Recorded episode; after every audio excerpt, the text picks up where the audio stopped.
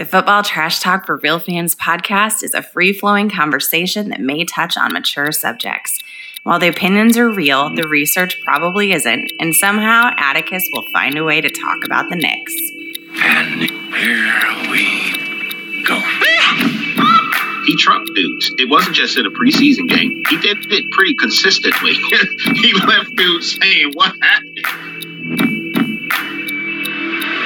You better put some respect on his name when we're talking about the champion, Jadeveon Clowney.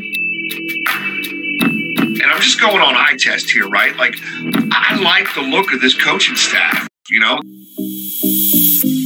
All right, enough of this. Let's see what kind of shit we get into today. Are you high? Boy, it's all yours. So it's been a while since we've all been here. We got the basketball jargon out of the way, so we'll move on from that. Although I do need to say uh, one more thing, like because I am from Philly, I still have love for the Sixers. If if they had somebody that could either equal Ben Simmons or Ben Simmons actually playing, they'd be super dangerous. Because Joel Embiid is unstoppable. He's just unstoppable. That's all I'm going to say. No argument here. And I don't want James Harden. I might I be the only Sixer fan that that want that doesn't want James Harden. What about Kyrie?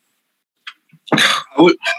I would. for- I would he's What a a head mess though. Like he's crazy. yeah. But they're not playing in New Your York. locker room. Yeah. I mean, I'm not surprised because while, while he was here in Cleveland, he he came out as like a flat earther and all that stuff. Like that, there were reports of that. Like it was, who was it? Um, two like back in like 2016, two of the guys had a podcast, and I, I won't be able to think of their names till after this is done.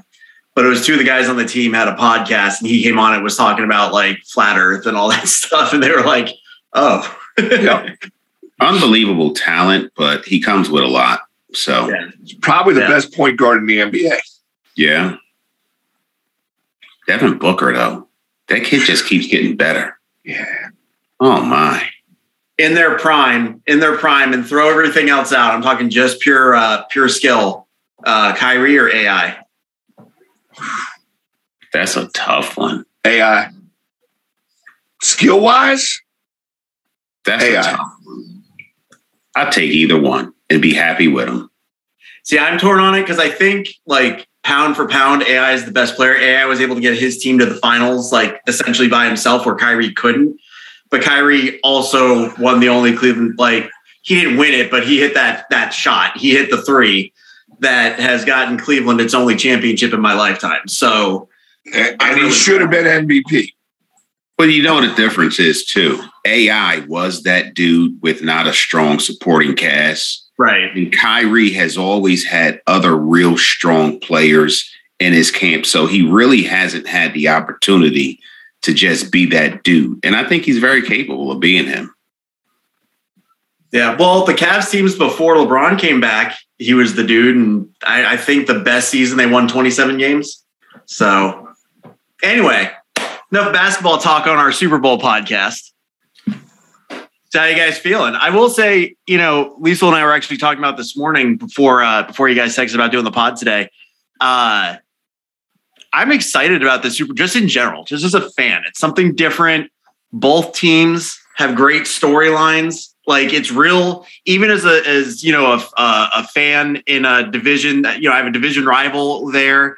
Um, it's real easy to cheer for either team, right? It's real easy to kind of get behind one and get kind of swept up in it a little bit because they both have great stories.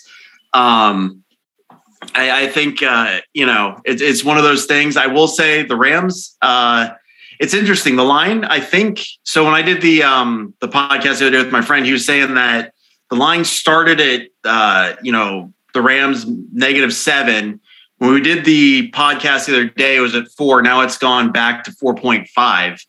So I kind of wonder, and, and Loy, you might be able to speak to this a little bit better because you're you're kind of the degenerate gambler out of all of us. Um, Fair. do you, is LA getting any kind of like home field advantage? Because I know technically the Super Bowl is a neutral site, but you know, it is in LA's home stadium. Are they getting any kind of home field in that? Do you know? They're probably not giving a home field because it's LA, right? Like if the it, well, because it wouldn't happen. I'm going to be facetious here. Let's say that they were playing at Texas Stadium and the Cowboys were in the Super Bowl. Like they would, Vegas would. Abs- it's not going to happen, right? So, but but they would absolutely give Dallas. Vegas would give Dallas points. They just would. Um, almost anywhere they go because they travel well, right? But uh, they it's different, man. Like the the LA Rams fan base, like even in the playoffs, like you saw it. You know that stadium was half San Fran, half half LA. Yeah. You know, it, so it's not really a home field advantage. What I don't know, and I don't know if you touched on this with your boy, is do the Bengals travel well? You know, the Bengals probably have. I, they've been around for a long time, and, and they they you know back in the '80s they were decent. You know, and and you know, do they have a fan base that's going to get in buses and planes and, and head to LA? Not at not at thirty thousand dollars a ticket, like what's going for, whatever it is in the at the Super Bowl right now. No, um, actually, the, the running joke, and I kind of uh, threw it at my friend in the in the in the pod is that Cincinnati is uh, Ohio's uh, fourth favorite football team. So you got the Browns, you got the Steelers, you got Ohio State, and then you got the Bengals. So the fans in like they're the fans in Cincinnati are, are crazy loyal to the Bengals, right?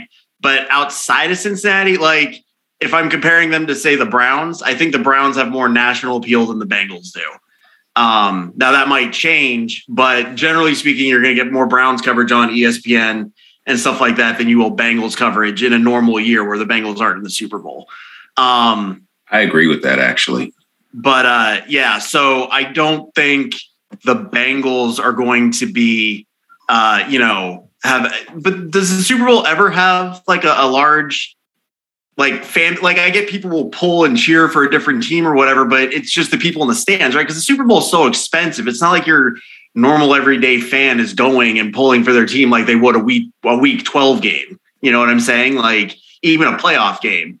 Um so I I, I don't know. I, and the one thing I will say is, you know, the Rams and San Francisco, like I wonder if like the Rams did have to go to a silent count, but if it had been another NFC team, like I don't know, the the Falcons, let's say, were playing the Rams in the AFC championship or NFC championship game, would it have been the same, you think? I think it no, because you because you picked the who'd you say the Falcons, right? Like if it was the Giants or the Eagles, it would have been the same thing. Because Right. both of those teams travel well. Mhm. right? Like any, if you put any team that's been a history team in LA, it's almost like home field advantage for the visiting team. You know, so you have you have Chicago, you have Dallas, you have New York, you have Philly, uh, you have Chicago, right? So all Raiders, Raiders, it's like a home game you know, for them. So it, it really all depends on who they're playing. Otherwise, when you look at the stadium, it's it's kind of empty until until that. Like I'd probably say, early midway through the season, they weren't they weren't totally full. Right. And the problem with that is the Rams don't really have lifer fans in that region. So you're talking about a team that was lured to Los Angeles, and that region really hasn't embraced them to this point yet. They they probably will now because they're a Super Bowl contender, but the the even the Las Vegas Raiders even inherently in my heart are still the Oakland Raiders, right? The 49ers have always been the San Francisco 49ers. Um, the LA Rams, I don't know that it, that it really caught on with the the fan base over there. And they don't have lifer fans in Los Angeles for the Rams. Where But I were they- also. Where were they before LA. Louis. version one? Because they were the LA Rams with Dickerson. Right. So But there's no start loyalty there. right? It's hard. Well, to that's why that's why they left for St. Louis because there's no loyalty. I mean, that's that's why they left the first time. Um, L- LA, I don't. I I mean, I understand on the one hand from a business perspective why the NFL wants a team in LA. I get it, but LA's a Dodger town first, and possibly Laker. yeah, and possibly will be overtaken as a Laker town. But it's like neck and neck between the Dodgers and the that. That's why. Correct. So I grew up actually in in like till I was eight years old. I lived out kind of by LA. So I got into base. That baseball is huge, like huge out there, and that's why when I moved to Ohio, I first gravitated toward the Indians because baseball was what I knew. Um, even more so than football. Like I, I I knew surprisingly little about football until I moved to Ohio, and everyone was a huge Ohio State fan. Um, so yeah, I'm like, that's why I don't understand why they have like the Rams. At least you could say have a history there. Why the LA got two teams, I will never understand because that the LA just doesn't care about football like that to have two teams. They don't. Hey, fun fact: the LA Rams moved to Los Angeles in 1946 From Cleveland. From Cleveland. They were the Cleveland Rams They were in the- 1936 to football. 1945. Mhm. It's crazy. I Yes, know that. Can't get away from Cleveland if you try.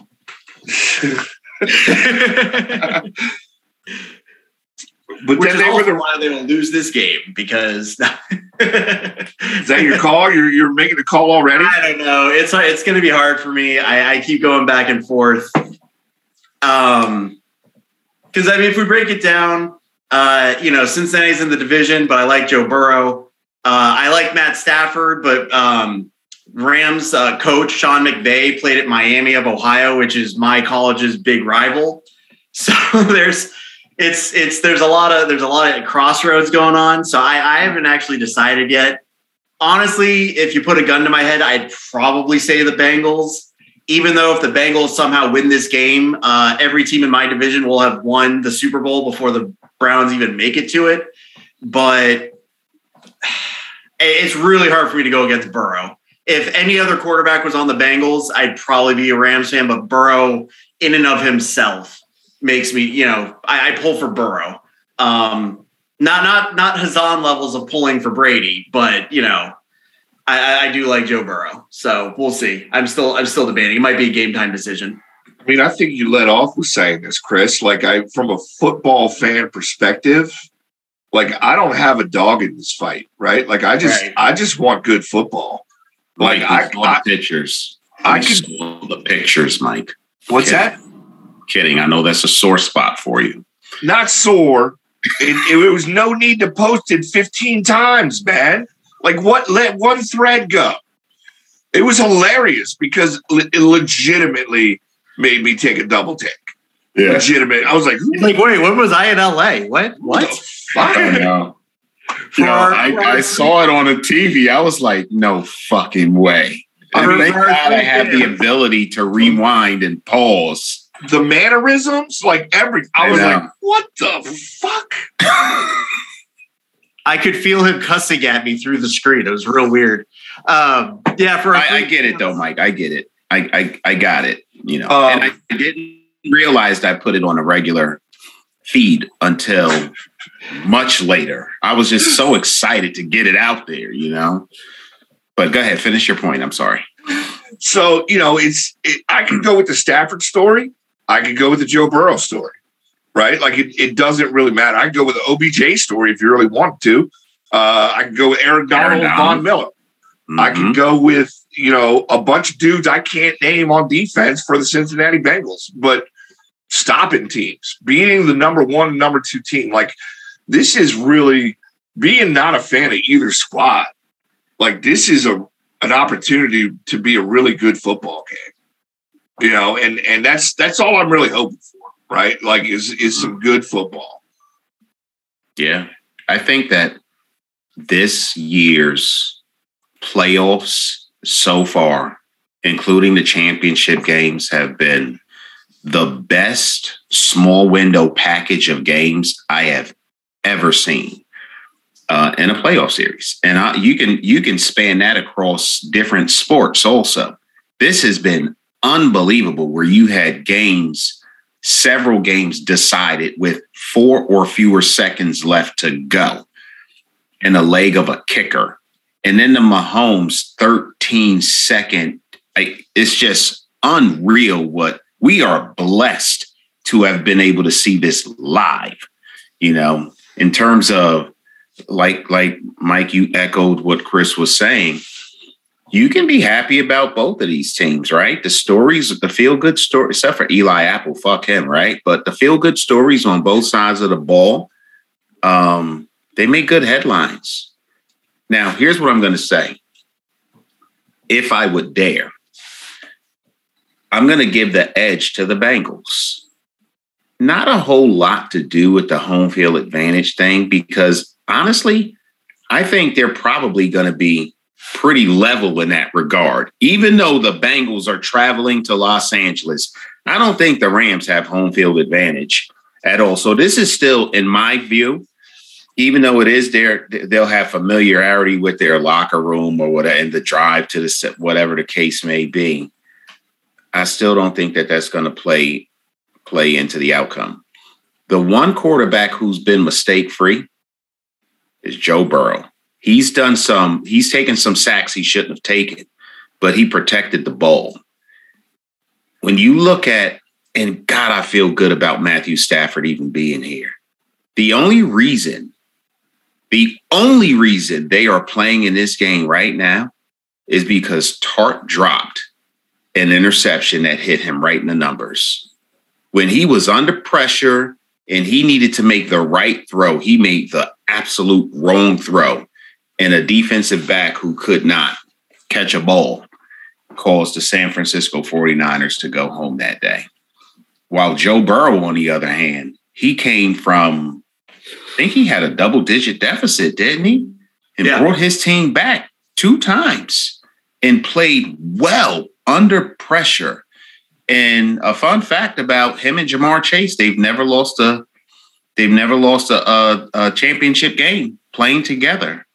I don't know. I'm with Chris. I think that Joe Burrow right now, he's got that thing. He's got that Josh Allen thing. He's got that Patrick Mahomes thing. and while Matthew Stafford, you feel good about him and OBJ and you know Aaron Donald and and, and uh, Von Miller.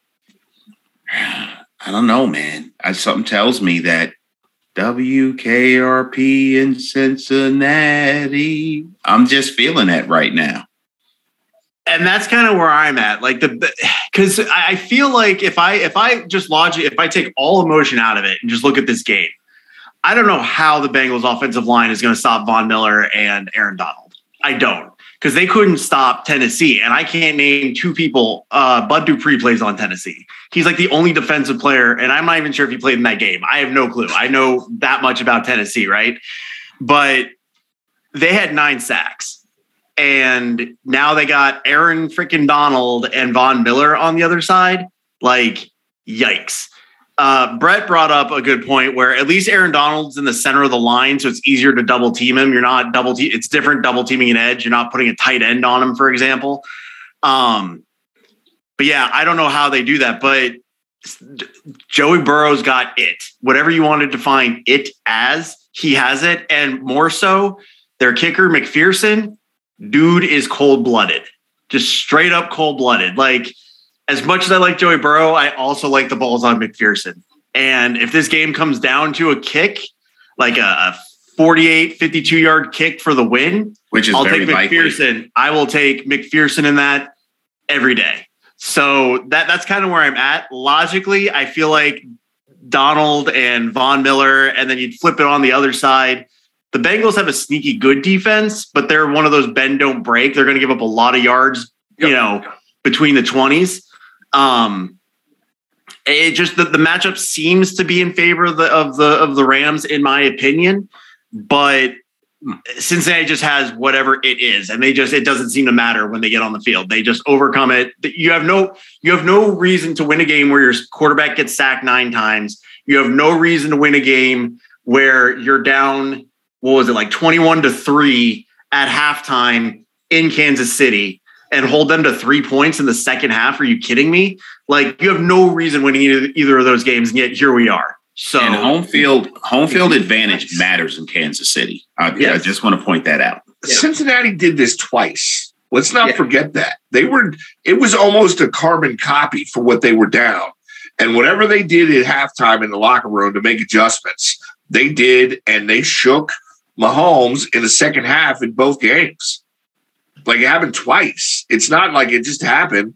hmm You know, they just figured it out. And and it's and you're right, Chris. They give up a shit ton of yards. They give up almost 400 yards a game, but they only give up 19, almost 20 points a game. You know, Rams are giving up 18, 19 points a game. So the, the defenses are giving up just about the same amount of points. It's just that LA shuts you the fuck down. They get to your quarterback. They rattle. They get you to make bad throws. You know, they make interceptions. Um, but what I like about Cincinnati is not just Ja'Marr Chase, right? Because the dude stretches the field. You know, I mean, we whatever. I would have loved to see him in green, but you know, it didn't happen that way. He is is not the only wide receiver they have, though, right? Right. Like they, you know, Tee Higgins is pretty fucking good, so is Boyd. and so is Boyd. So is Mixon out of the backfield. And Mixon, they I think they have a better running game. And so's their so's their tight end, whose name I'm not going to be able to pronounce, but it starts with a U. Uzomah. I say I say who's mama, but you know it's I mean, they have, what- and that's what makes it hard, right? Like, I, I- I think what makes this game so hard and also so compelling is the glaring strength of the Bengals is that offense, or I'm sorry, the glaring weakness of the Bengals is that offensive line, and the glaring uh, uh, strength of the Rams is their front seven. So I mean that that's the story of the game, right? That has to be. It's going to be can Joey Burrow do it again? Can he pull the proverbial rabbit out of the hat and overcome the fact that he's going to get sacked 27 times in this game? That's what's going to come down to. Yeah. And recent history has shown, yes, he will find a way. But at the same time, it's like, can you can you really pick a winner based off of the fact that well, he keeps does past performance predict future outcomes? That's kind of where I'm at, and that's what makes it hard. Can I ask you guys a question? Um, I, I'm sure we all watch these games and we're just like blown away, but individual efforts. Cooper Kupp, have you ever seen a receiver who you know is going to be the target have a better season than, than Cooper Kupp, particularly in this postseason? Like he answered the fucking call repeatedly. Unreal. Not only do you know he's getting a ball, but you know that it's not it's not long bombs. It's not 20 plus yard passes. Like he is getting a, a huge chunk of yards after the catch. So he's just making people miss. And he has sneaky good speed, right? And he knows how to run routes and run angles. Like he just he just runs really good angles. So the pursuit is just off. What a talent. Just insane talent. I just, I really don't think that they really exploited what they have in their receiving corps. You got Cooper Kupp, who's commanding double, even triple coverage. How is OBJ not, and he's having good games. I like the meme that you posted that one time, Mike, that Baker Mayfield was so bad, he had everybody thinking OBJ was, his career was over. How do you not exploit those weapons on your left and right. Yeah. and and not not have 400 passing yards with both of them having a buck 50 each a game. Uh, and then you got uh who's it tyler higbee is that his name? Yep. their tight end. I I mean he's another weapon on that that that uh uh i'm about to call him st louis. That that los angeles offense. I just there's so many different ways to look at this game and Well, I think the Rams' offensive said- line is a lot better too. Yeah. the offensive line. but you you you can't look past what the Bengals have done. And like Mike said, they've done it two weeks in a row. Like Chris was talking about, when when Burrow kept getting sacked, and those sacks were ugly sacks too. They were like there was no line, no protection. The next game, he got sacked one time. The following game he played one time. So they made some adjustments that work. Can they continue and going into the Super Bowl against the Rams with Aaron Donald and Von Miller and the rest of those guys on that line and that scheme? I don't know. We're in for a treat, though. I, I just wanted to be competitive because last year's Super Bowl was hot, wet, stinking garbage. It was terrible to watch. This year, I hope it's really entertaining. I, I think know, it's going to be right from the from the kickoff on. Right, I think you know I don't know what to expect for the halftime show, but I'm pretty certain it's going to be fucking loud.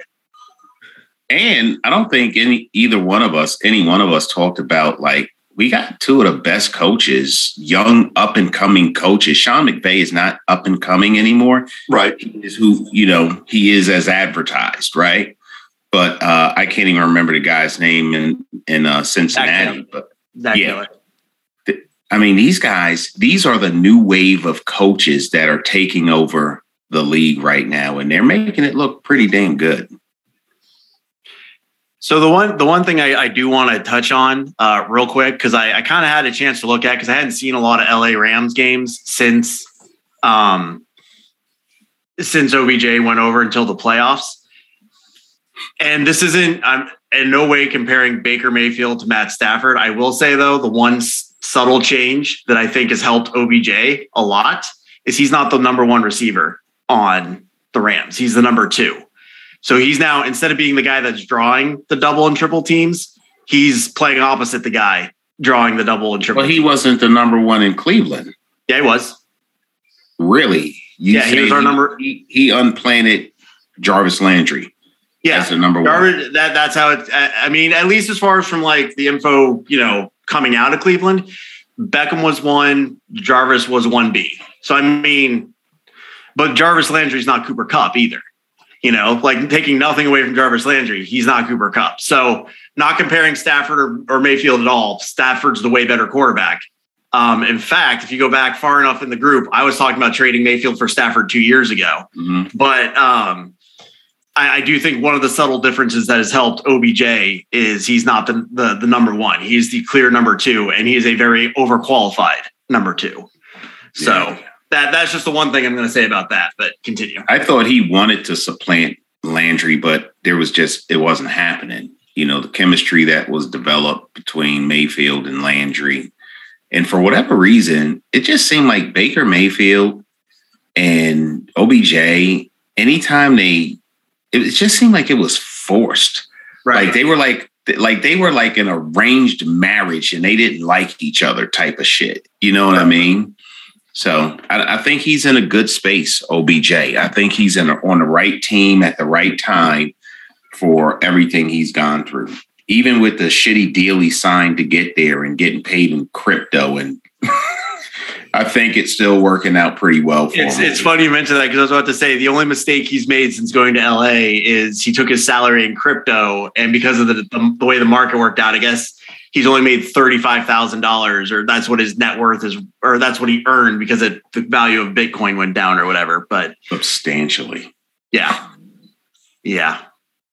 So who do you guys got? I know I'm on the fence. Have you guys made any any choices as to who you think is going to win this? I mean, all I know for sure right now is the halftime show is going to kick ass and it's going to bring me back to to the late '90s. But other than that, all um, I know um, is our kids, Atticus, are about to find out how thug we really are, man. That's all I know. like, like they're about to find out. They're about they to see a side know, of gentlemen right? they didn't know existed.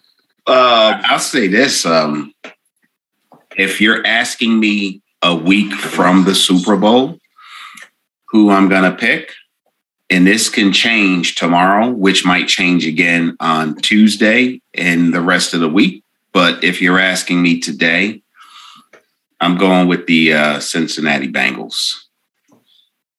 Uh, I'm gonna I'm gonna jump on that train, right? And we've mentioned it a few times on this podcast, not just today, just in general. Joe Burrow is he's the fucking man. He's a stud, and and he, you know, finds ways to win. He doesn't buckle under getting sacked eight times, right? Like you should not win a football game Fun fact: the only other person to get sacked eight or more times and still win a game is Donovan McNabb.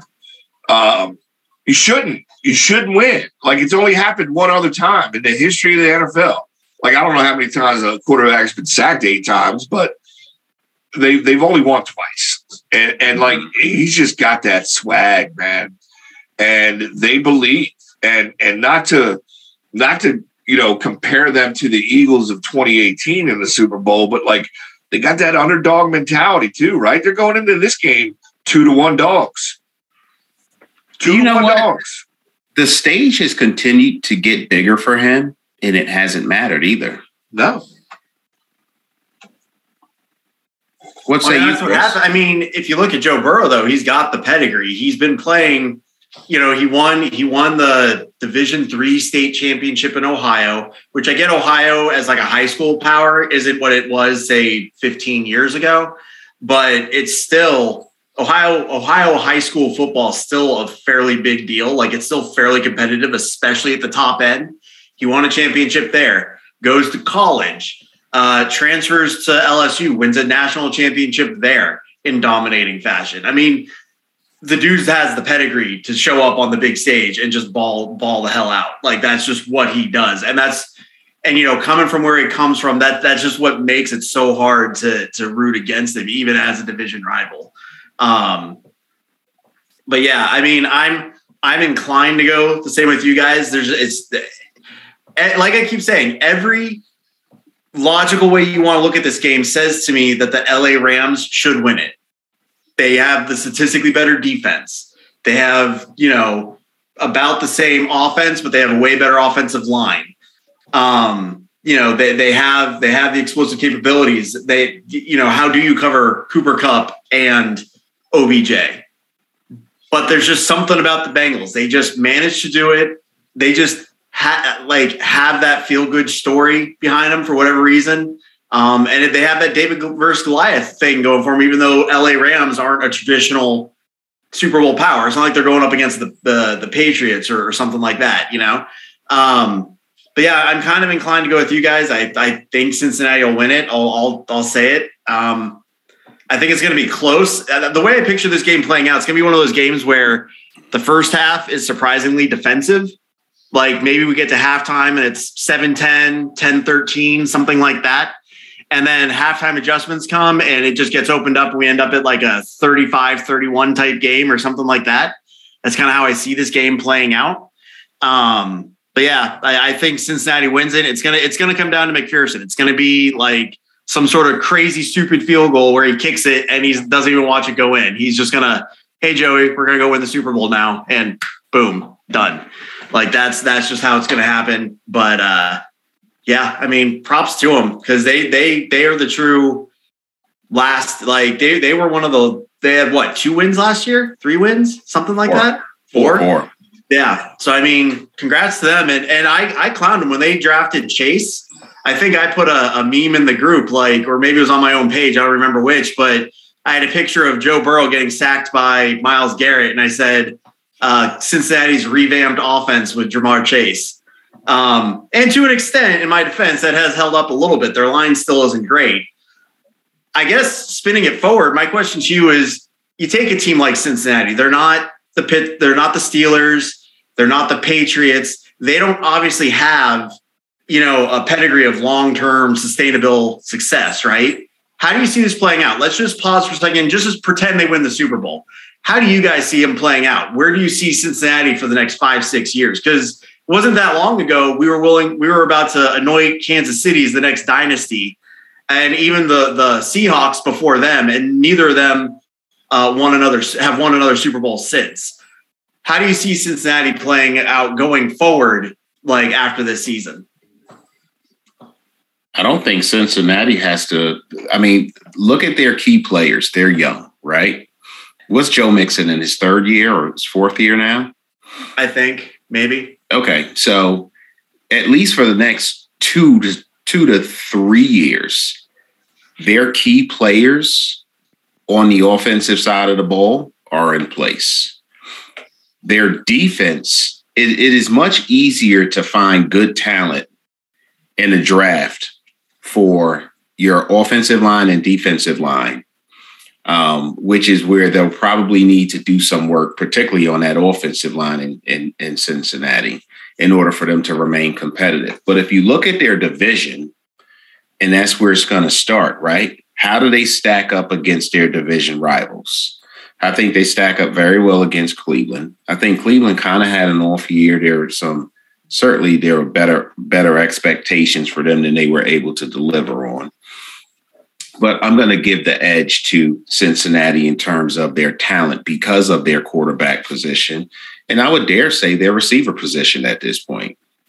Um, defensively, they're stacking up pretty nicely. I mean, they're kind of middle of the pack, but I'd say they're they're just above middle of the pack in the way that they perform, particularly in big game situations. We don't know what's going to happen in free agency if they're going to lose a couple of guys or what's going to happen there. But in their division, if you look at the AFC North, who's the head cheese? I mean, I'm not even talking about just because the, the, the miracle story that's taking place right now in Cincinnati, right? Who is the better looking team out of those four teams? We can't say the Steelers anymore. They're clearly about to start looking for their new quarterback. And I don't even think I don't even think their defense, as good as they've been with TJ Watt over there, I don't even think their defense has enough players to keep them playing at a high level. So we don't know what they're going to be. Cleveland is kind of a what's going to happen now? Is this going to be one of those things where the whole psychological effect of what happened to their season this year takes them in this direction or that direction? We really don't know. The Ravens are probably the only other consistent team in that division um, when you compare the, those teams. So I don't know. Are they going to be a juggernaut dynasty? I, am not going to go on a limb and say that. I think they're going to be competitive and, and definitely in play to win that division for the next few years, though. So if you it, and I'm just going to tag on. If you look back at the Carson Palmer years, like they were a good football team. You know, they were they they made it to the playoffs multiple years. They just could never win a playoff game. They just for whatever reason. Well, they can now. So that's going to be a problem, right? Like I I think that they have one of the top quarterbacks in the league, right? If you look at it, you got you got Mahomes, you got Allen, you got Herbert, you got, uh, you know, there's somebody else I'm missing. Daniel Jones. Shut the fuck up. Josh Allen. I mentioned Allen. Oh, did you?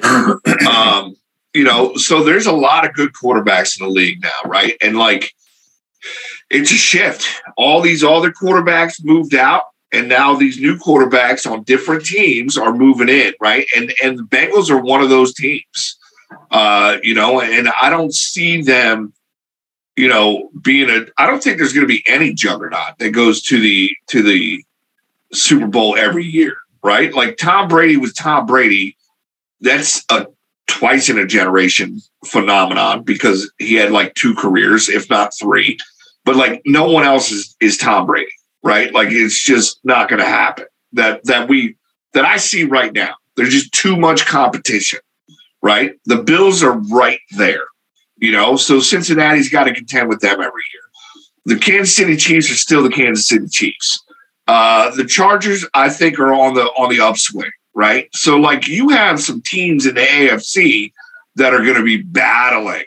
Uh, but Cincinnati's one of those teams, and I don't. I think they supplant the Ravens as the team to beat in that division.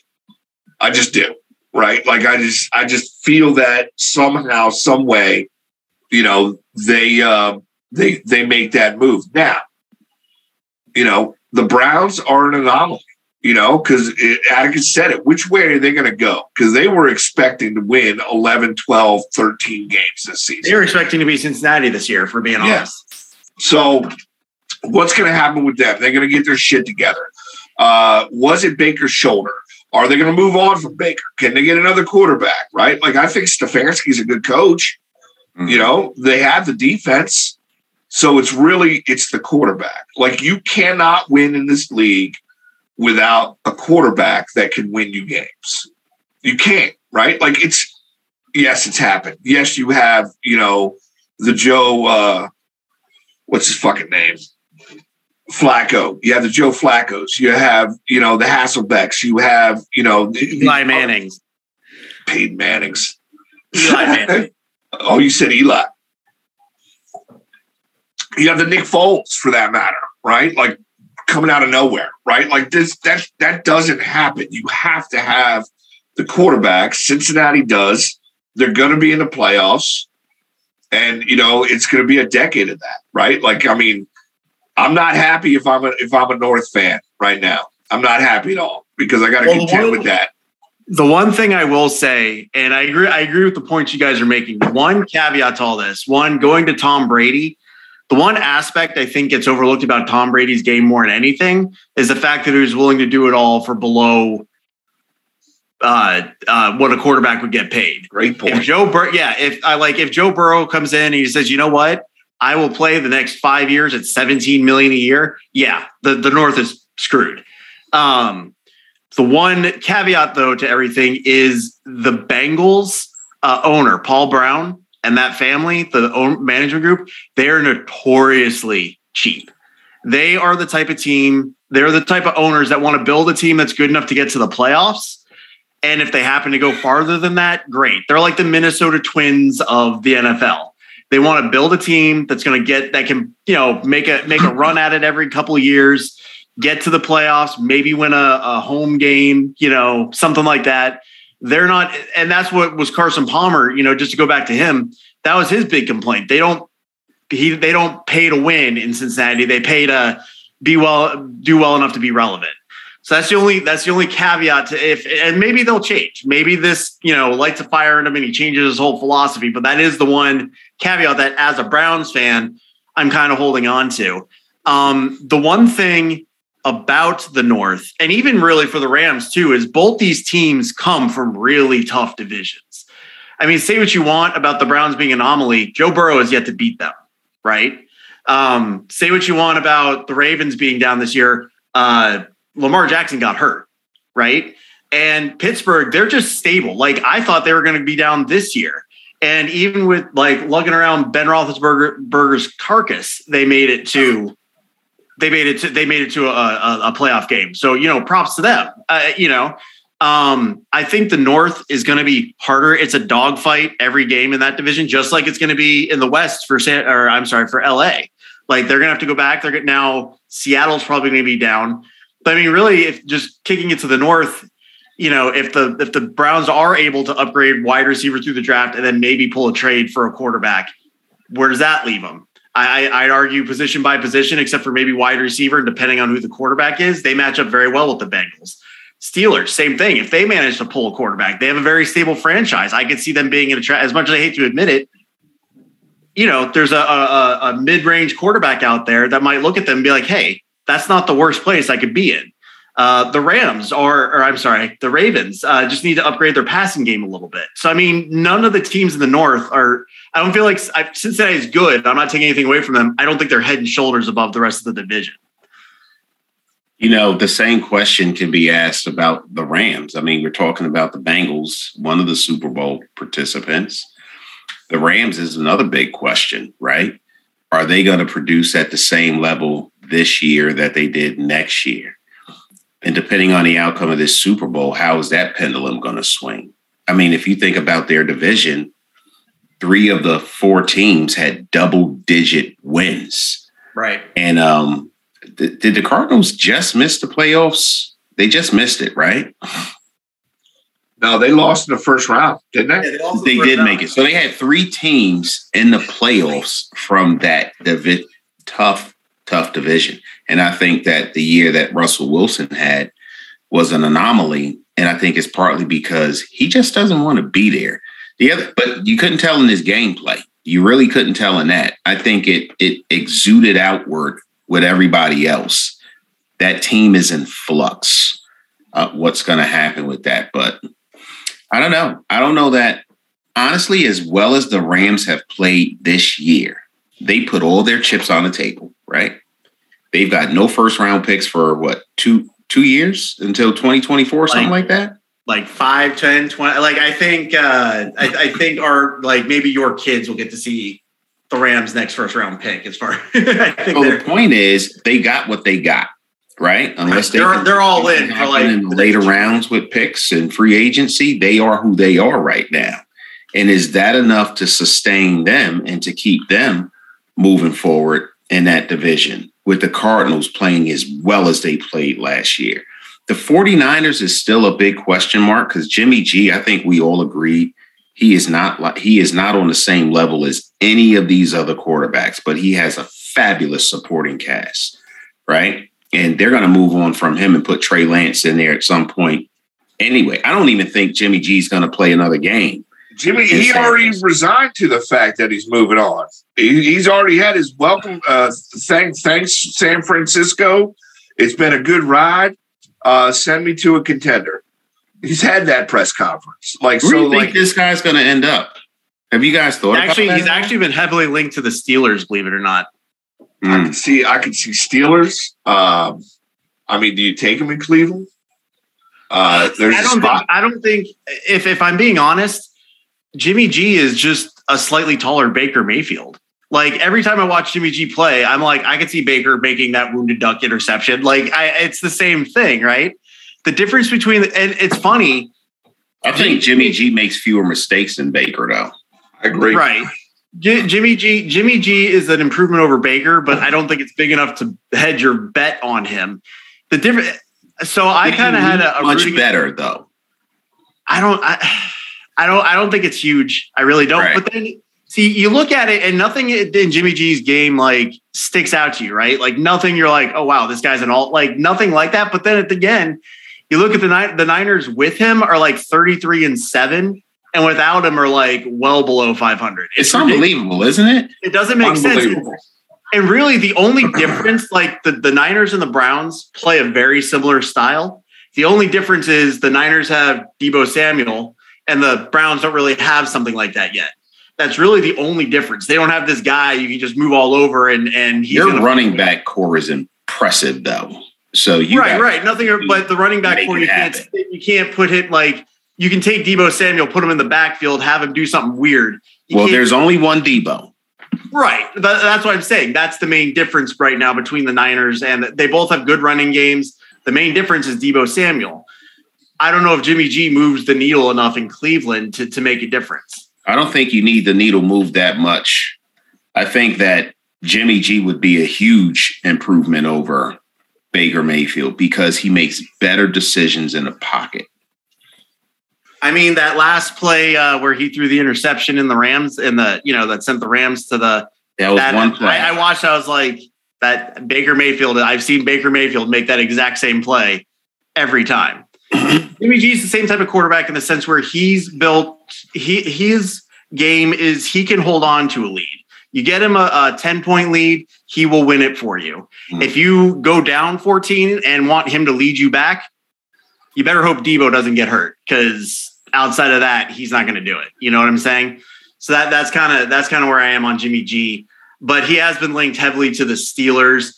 There's been some bits about the Browns, but he, like the Browns were like fifth or sixth in the pecking order for him. From Oh, what there's an I'm- opening in Tampa Bay now too. Yeah, You know, I've never watched, and I've watched because of the playoffs, to be honest with you, more Jimmy G games in full than I ever have. I've, I've just seen bits and pieces of him. And at no point was I impressed with him and said, damn, I'd love to have that guy.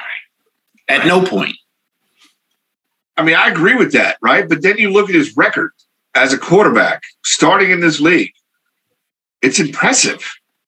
I know. It's, It's weird. He's been in the Super Bowl and the NFC Championship game. You know, and- that and because Shanahan has knows how to get the best out of him? Or Maybe. what is it? he's a good fucking coach. So there's that. Well, and and like I said, the, the 49ers, like I said, they run uh, an offense similar to the Browns where it's not necessarily all about the quarterback. Like, yes, upgrading Baker Mayfield to Russell Wilson or Deshaun Watson or maybe even Kirk Cousins, I think you see like a huge improvement, right? But the Browns are built to where, I mean, honestly, like we could stick you in there, Atticus, and have you hand off to Nick Chubb. I mean, that was the joke when uh, when Baker went down, and Tim Couch is sitting there tweeting like, "Hey, I can hand the ball off to Nick Chubb and throw a screen to Kareem Hunt." so I mean, that's that's the Browns playbook right now, right? So I mean, um, I don't know, like, and and and uh, yeah, there, there's going to be some interesting quarterback moves. I think. I don't know. Rodgers, we'll see what happens with him. He might. Who knows what Rodgers is going to do? Um, but Wilson's going to move. Something's going to happen sooner or later with Sean Watson. So it'll be, it'll be interesting to see where those pieces fall. And I think depending on where they go, you'll that'll be a big reflection of you know the, the these two teams, the Rams and the Bengals, going forward, how well they can do. Because I don't mm-hmm. really think the Bengals today can go into next season, even if they win the Super Bowl. Like I don't like with that line, which obviously they're going to address in the offseason. I understand that. But at the Bengals constructed today, I don't think regardless of what happens next week, I don't think you say they're the clear cut favorites to just like be head and shoulders above everyone in the North. I don't, I don't see that yet. So not head and shoulders, but I, I think that they, you know, barring injury, you gotta, you gotta give them. I think you got to put them at the top. Yeah, because they're not going to lose any of their key guys in free agency. They're there right now. Did they, they're gonna did have- continue- but did they're- they even have? I mean, did they even have a winning record in the division? I'm not sure. Like, I'd have to look it up to I be completely I don't know. Let's just let's just say that, that their focus should be the offensive line in the offseason. You know, Yeah. they don't need they don't need to worry about anything. They need some defense and offensive line. That's you know, and and those are pieces you could put together in free agency. Now you made a point earlier about, you know, Brown being cheap, right? So that let's see what happens, right? Let's see if they're still cheap. You know, let's see how they do it. They uh, haven't been you a know. Super Bowl contending team before either. That'll change it. yeah. Your spending habits might be adjusted with your new your new reality. We'll see. Yeah, I mean, it will be interesting going forward. But like I said, as as a fan of a team in the North, if I'm going to hang my hand on anything, it's that Paul Brown. Sounds to me like you're trying to make as many excuses as possible not to be afraid of the Cincinnati Bengals. Hey, That's what if, you, if you listen to that's if you what it listen to the sounds like if you listen to the podcast I did last week, that's the same fear that uh, my buddy Brett has. That Paul Brown, like uh, I forget who he mentioned, like he was naming players that I completely forgot about. But there was a, a dude on the Bengals forever. He was like one of their, he was like a, a Pro Bowl left tackle or something like that. Pick pick their draft picks up from the airport. And uh, he got an offer from another team, went to Paul Brown and said, listen, I will take two, three million off this offer to stay here. And he said no. And he left. I mean, that's just what happens in that with the Bengals. Cause like I said, Paul Brown makes it a point to make him good enough to to be on the edge of competitive, but not enough to ultimately like win long term. So that that's the one thing I can hang my hat on right now.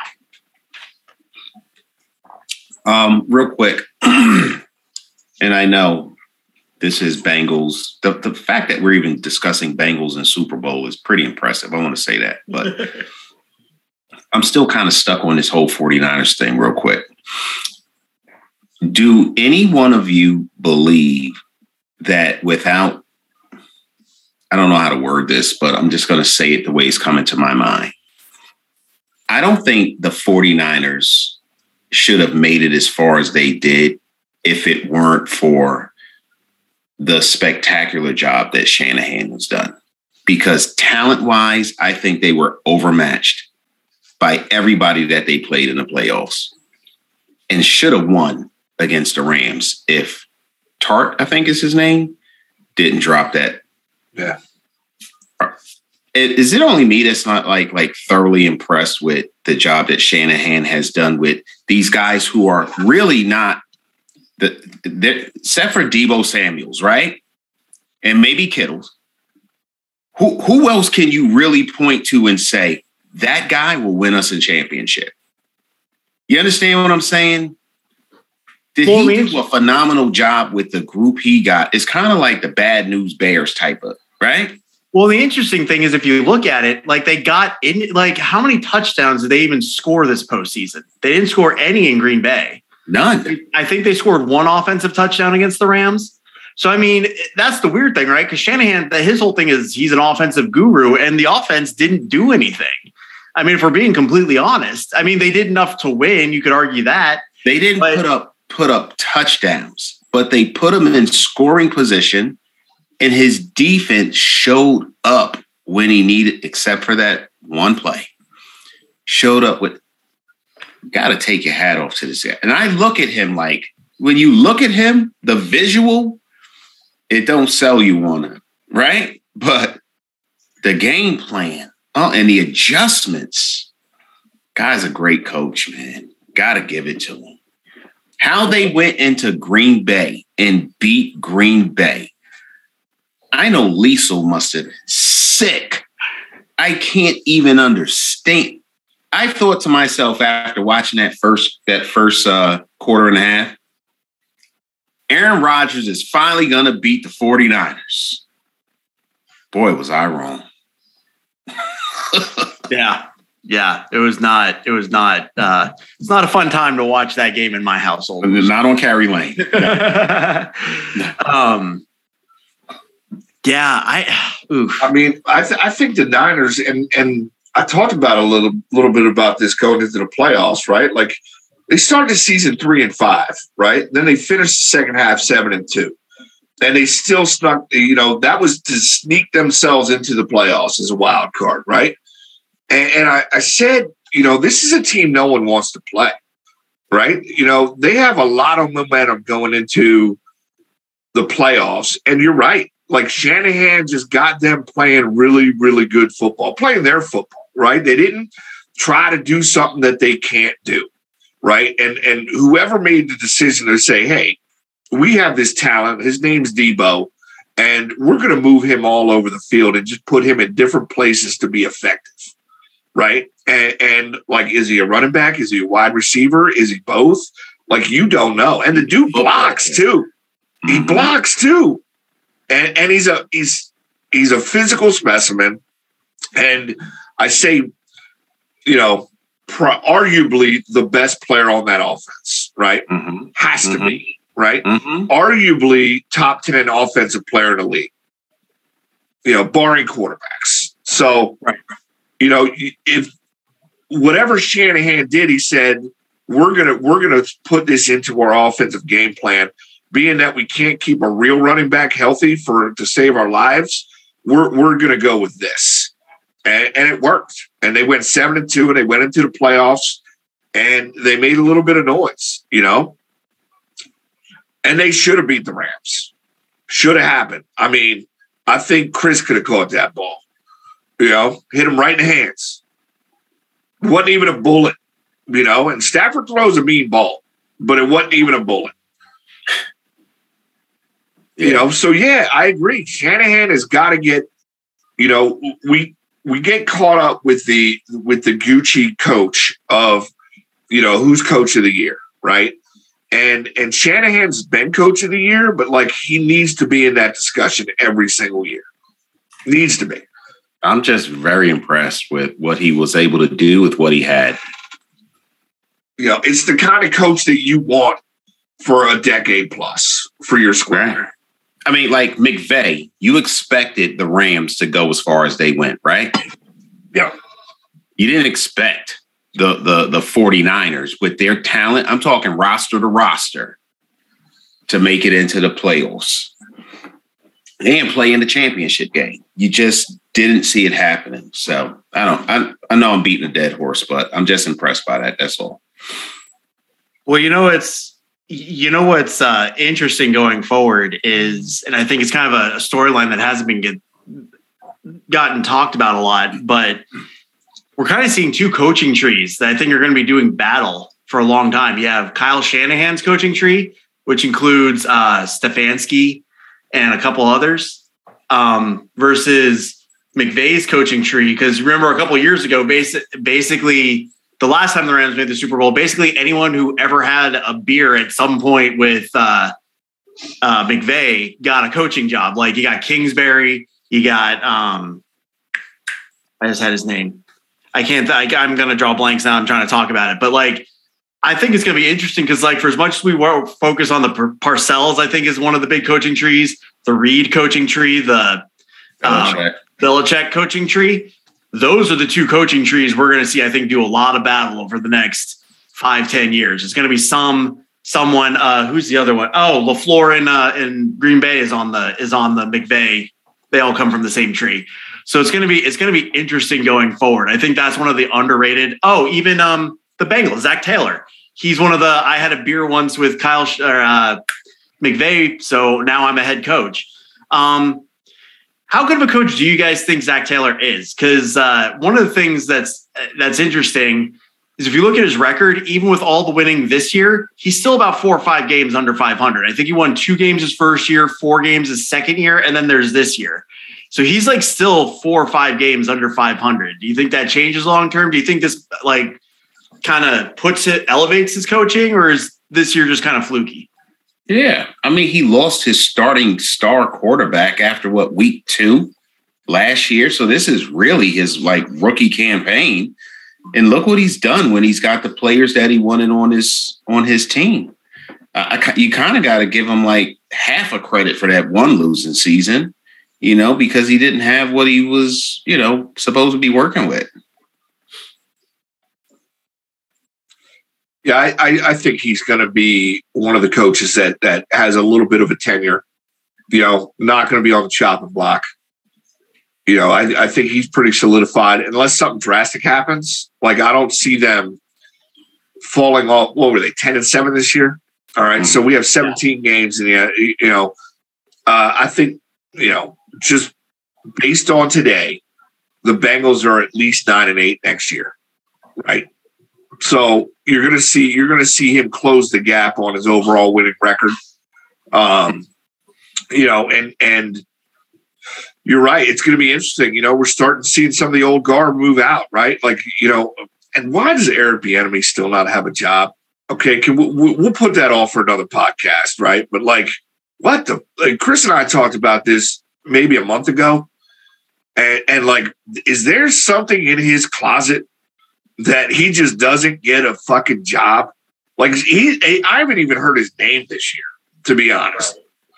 Like, and that's just fucking weird. But anyway, well, I'll just say one thing. I think there is an effect that happens when you have a quarterback on that particular level leading your team.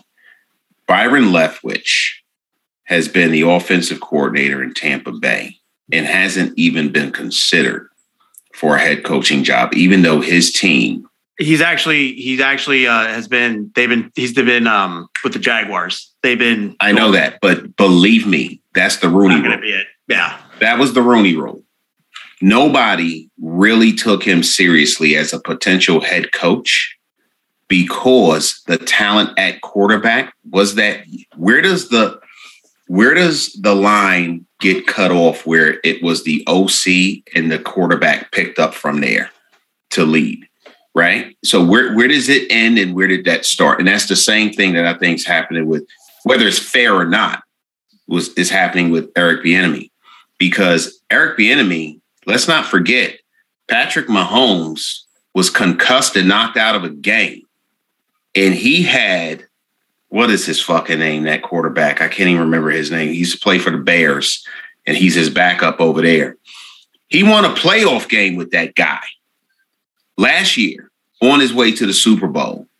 So he picked the right plays and called the right game with a backup quarterback in the playoffs to continue their ride to the Super Bowl. So I don't know, but I'm going to say that that's probably a part of it is the talent at the quarterback position is not serving him well right. when it comes to serious consideration for a head coaching job. So I was wasn't sure if I was going to bring this up, but since we're kind of headed that way anyway, how do you feel about the whole Daboll Flores New York? My opinion? Yes, your opinion. Um, you've, you've been kind of quiet on the board, so I'm just kind of curious. So I think that the, the Giants are one of those teams that have had this really conservative, old fashioned, old guard way of doing things for a lot longer than they should have. Like it's long past and they're still trying to operate, using the same set of principles that created a winning culture 20, 30 years ago today that will not work, right? So when they hired Joe Schoen, first of all, there was all these other G- GM candidates, but they already knew Joe Schoen was their guy. They knew that. So there were a lot of interviews that were taking place for the formality of we need to show we're doing our due diligence, but they knew he was their guy. Joe Schoen knew Brian Daboll was his guy. Here's where the Rooney rule does not serve well because when you already know who you're going to hire, but you're forced to bring these other people in to satisfy this, and I understand why it was put in play. I mean, there's a lot of people who may not have been given opportunities if it wasn't there, but they already knew. So when Brian Flores, and he was my choice for the head coach, I'll say that because I don't, and it all made sense in his lawsuit about he was offered opportunities to to make more money if he tanked games. And that kind of piggybacks into Doug Pederson. I think Doug Pederson did the same thing, but Yeah. he did it so obviously they had to let him go. But Brian Flores, I don't think his situation was like racism or anything like that. I think he was unfortunately, he had to come in because of the rule, but they already knew they were going to hire Brian Daboll. Now, that does not preclude Brian Flores. And see, he already knew it, right? So he knew I'm not getting this job. I'm just, this is bullshit.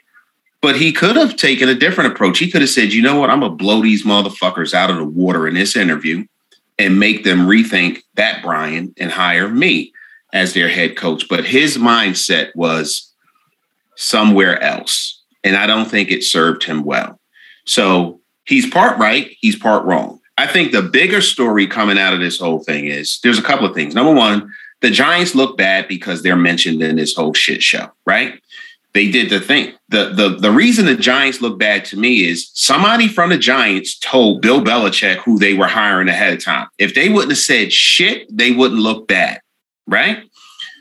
The Rooney rule isn't serving the situation well because they had already made the decision. But the bigger thing is all of these tanking games, this shit that came out of Miami, that's a problem. This shit that came out of Cleveland, that's a problem. And there are players who are stepping up now supporting those allegations and saying that, yeah, this shit does happen. So that that's my take on the whole thing. And I, I I'm will glad say- you mentioned. Uh, I'm glad you mentioned Pederson. Right? I mean, we joked about it on the page, but like they absolutely pulled Jalen Hurts out of a game they could have won, right? Without a doubt. And, and that's a tank job, right? It just is. Uh, who made that call?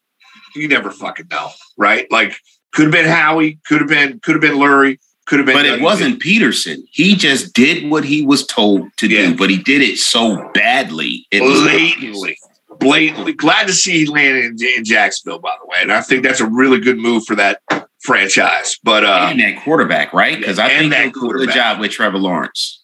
yeah, we're going to see a different Trevor Lawrence. That's that's all I'm going to say on that. Right. The thing that and and like on paper, it looks bad for the Giants because they have never. They're the only NFL team that has never had a black NFL or a black head coach. Right.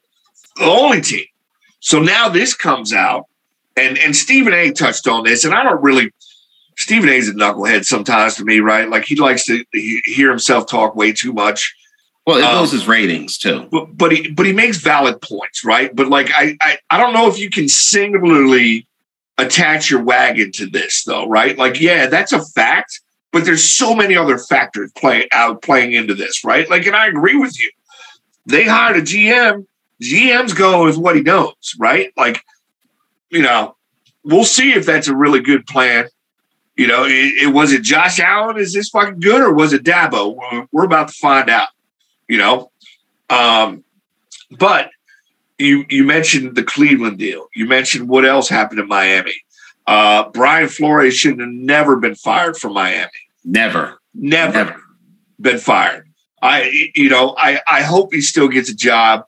It sucks that it's probably going to be Houston, but it is what it is, right?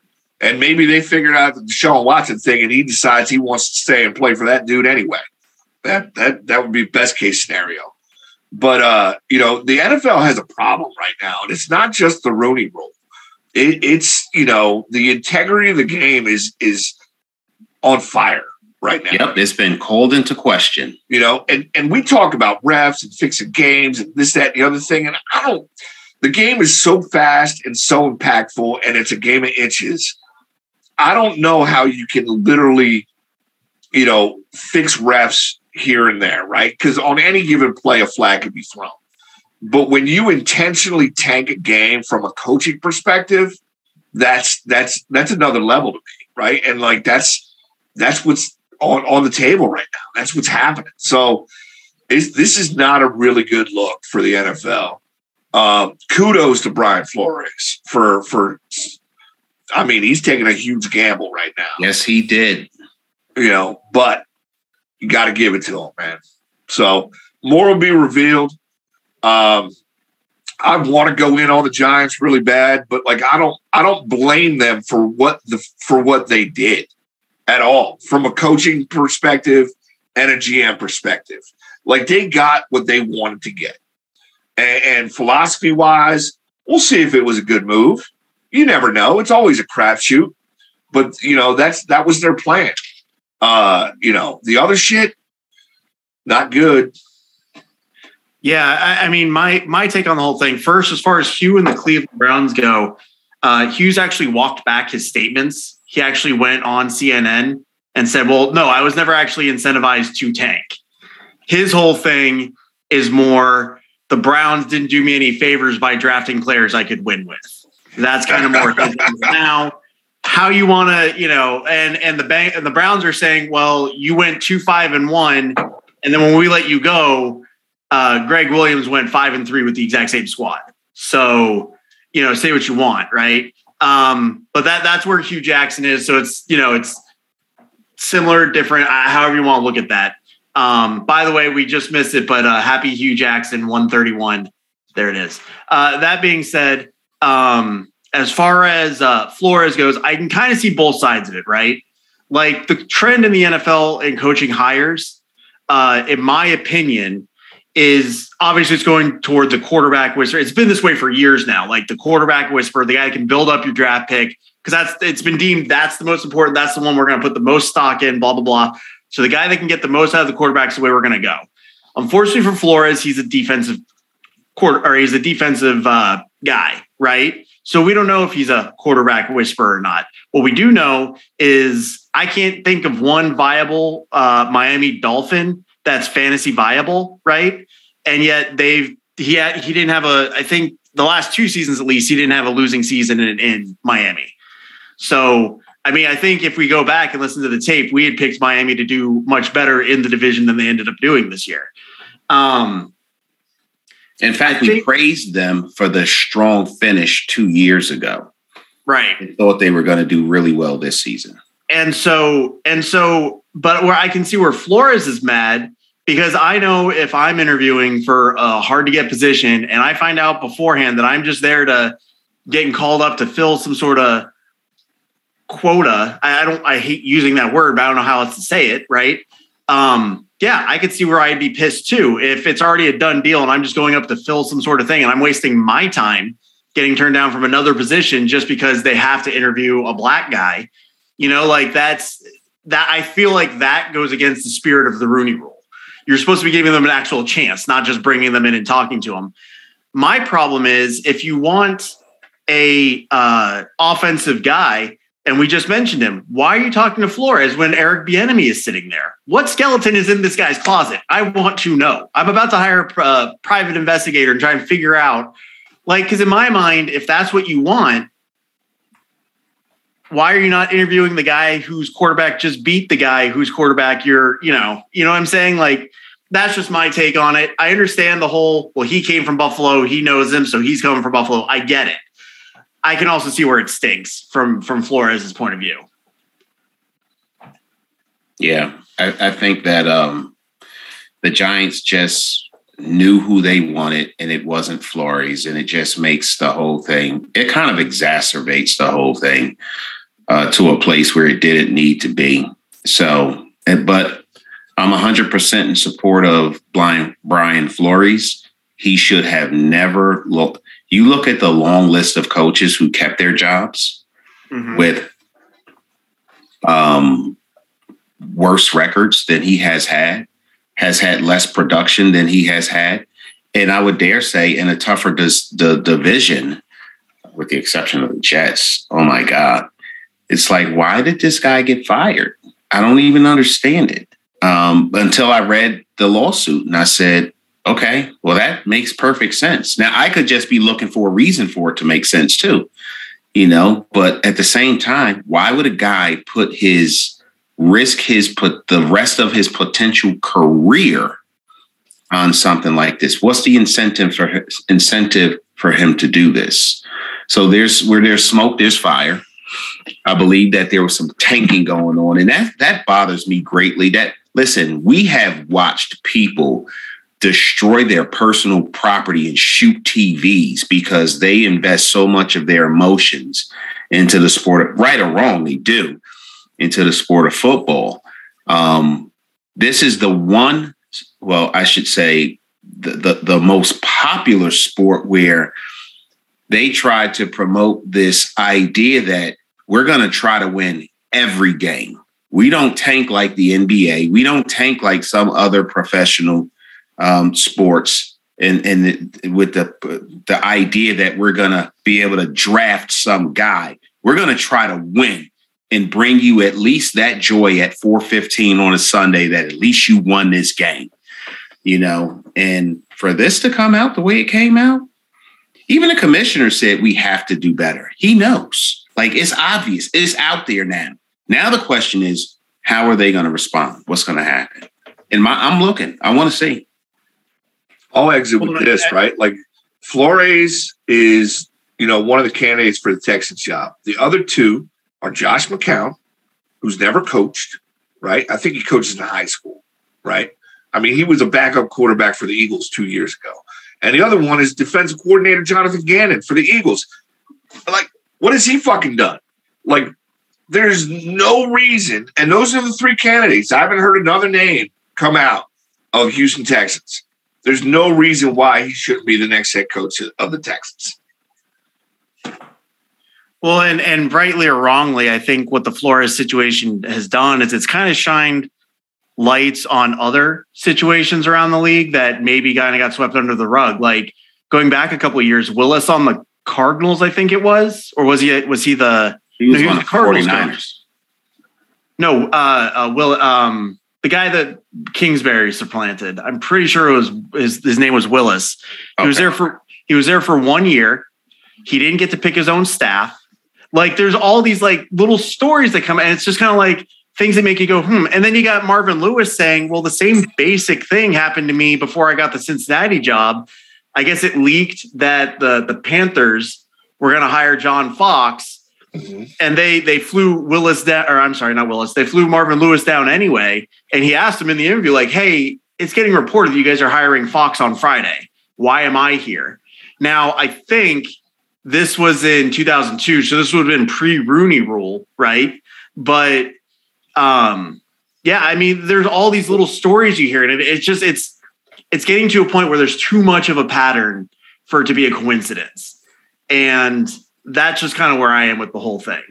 I, I I'm not going to say anyone's deliberately doing something, but there is a definite pattern. It's yeah. not my place to say someone's purposely doing anything or what the GM of the of the of the uh, Giants has, you know, what he thinks of what. But that's not. I'm not going to go there. That's not my place. But there's definitely a pattern, and I think that's what this is shining a light on and you know they're leaving a lot of blanks for you to fill in on your own so they have to re- re- respond right? Like pederson right.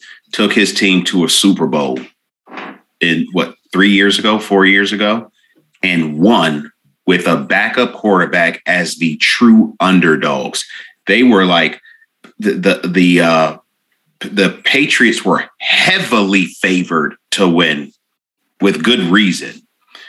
And then he the next year he has an opportunity to win that game and we all know what happened there then he doesn't even get entertained even I've seen coaches get fired and brought in for interviews for other teams that same year that they've been fired. Nobody brought him in for an interview that year. They knew what happened. They had to wait for the dust to settle. And this year he interviewed for what five or six different head coaching vacancies, and he got one, which is probably a good one. I think it's going to be a good opportunity for him and for Trevor Lawrence out there. But you're right, people are seeing this. There's stories that come out, and uh, not for nothing, some stories that were brushed under the rug are going to be pulled back out from under the rug now, and people are going to look at them a little bit closer, and you're going to see the patterns that you just alluded to. They're there. We are in such such uh the world has evolved to the point where people don't just ignore shit the way that they used to anymore. They want to know what's going. If not for their personal edification, um, there are these reporters now that they're trying to make names for themselves too. Let me blow this shit out of the water and expose this. And the uh, NFL has been across in the crosshairs of a lot of people for a long time, and there's people who's waiting for stuff just like this to take advantage of. So we'll see. You know, I just I think it talks ties back in because we were talking about um, Taylor on the Bengals. Brian Flores has a better career coaching record than him. Taylor got a third year, makes his team to the Super Bowl. He's probably going to get an extension after this year, right?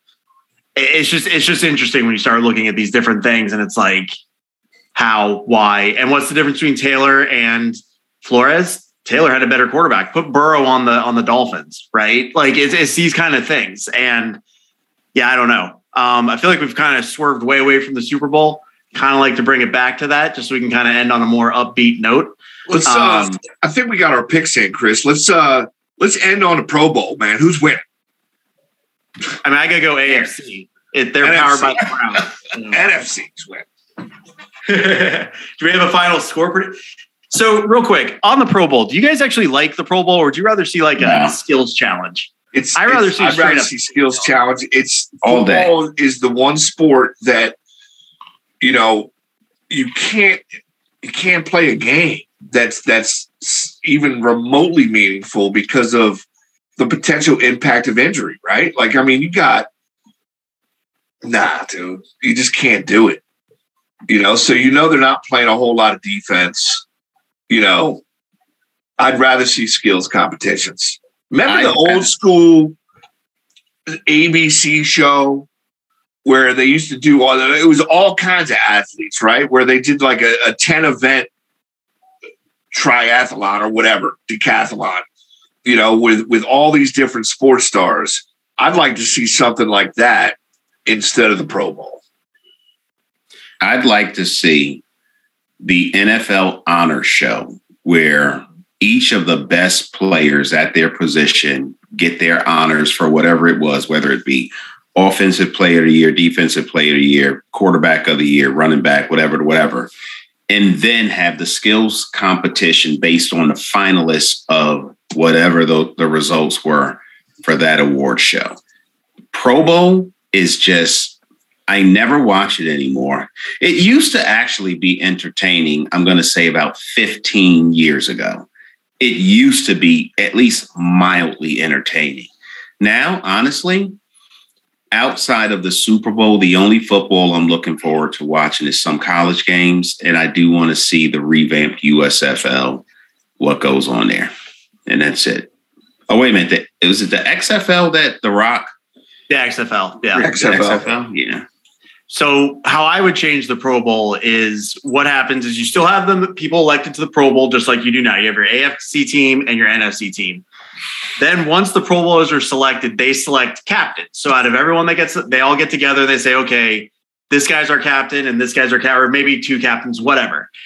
And then they're kind of like what Mike said. There are 10 different types of, of events. So you got like who throws the ball the farthest, uh, who can run the best route, whatever. Like, you know, some sort of, you put the receivers on a clock, right? And they get you know, they can score points for how long a thing they get, but they only get like 45 total seconds to run five routes or something like that. You know what I'm saying? Like make some sort of stipulations and then those captains get to choose which guy from their elected squads represent in in that competition.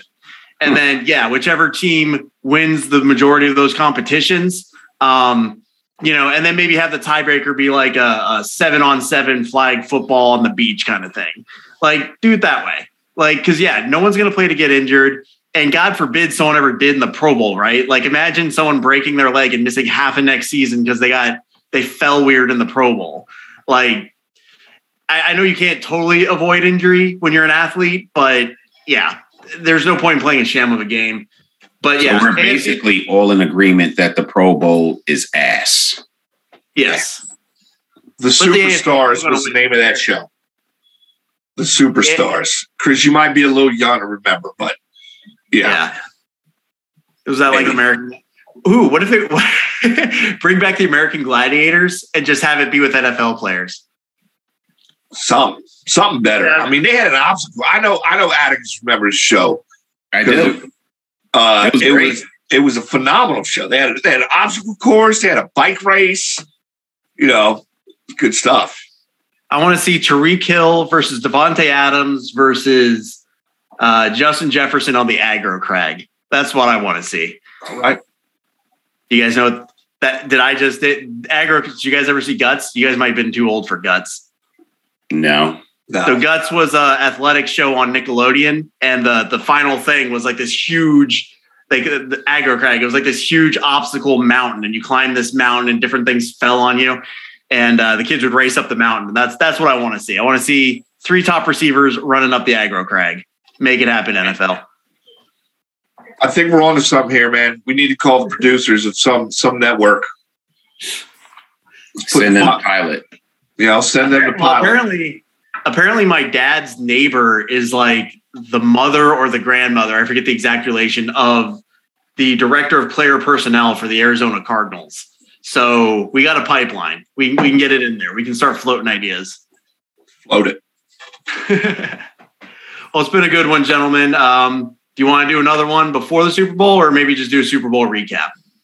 Eh, recap. Let's do a Recap. recap. All right. So to finalize the picks, we're all we're all going Bengals, right? Bengals. And As of today, score- Bengals. As of today. I'll let you know if that changes at halftime. I will uh when you post this pod, I will I will update my pick uh, you know daily, maybe hourly, leading off the I kick. know. minute by minute Super Bowl predictions change during the Super Bowl as they play it. Yep.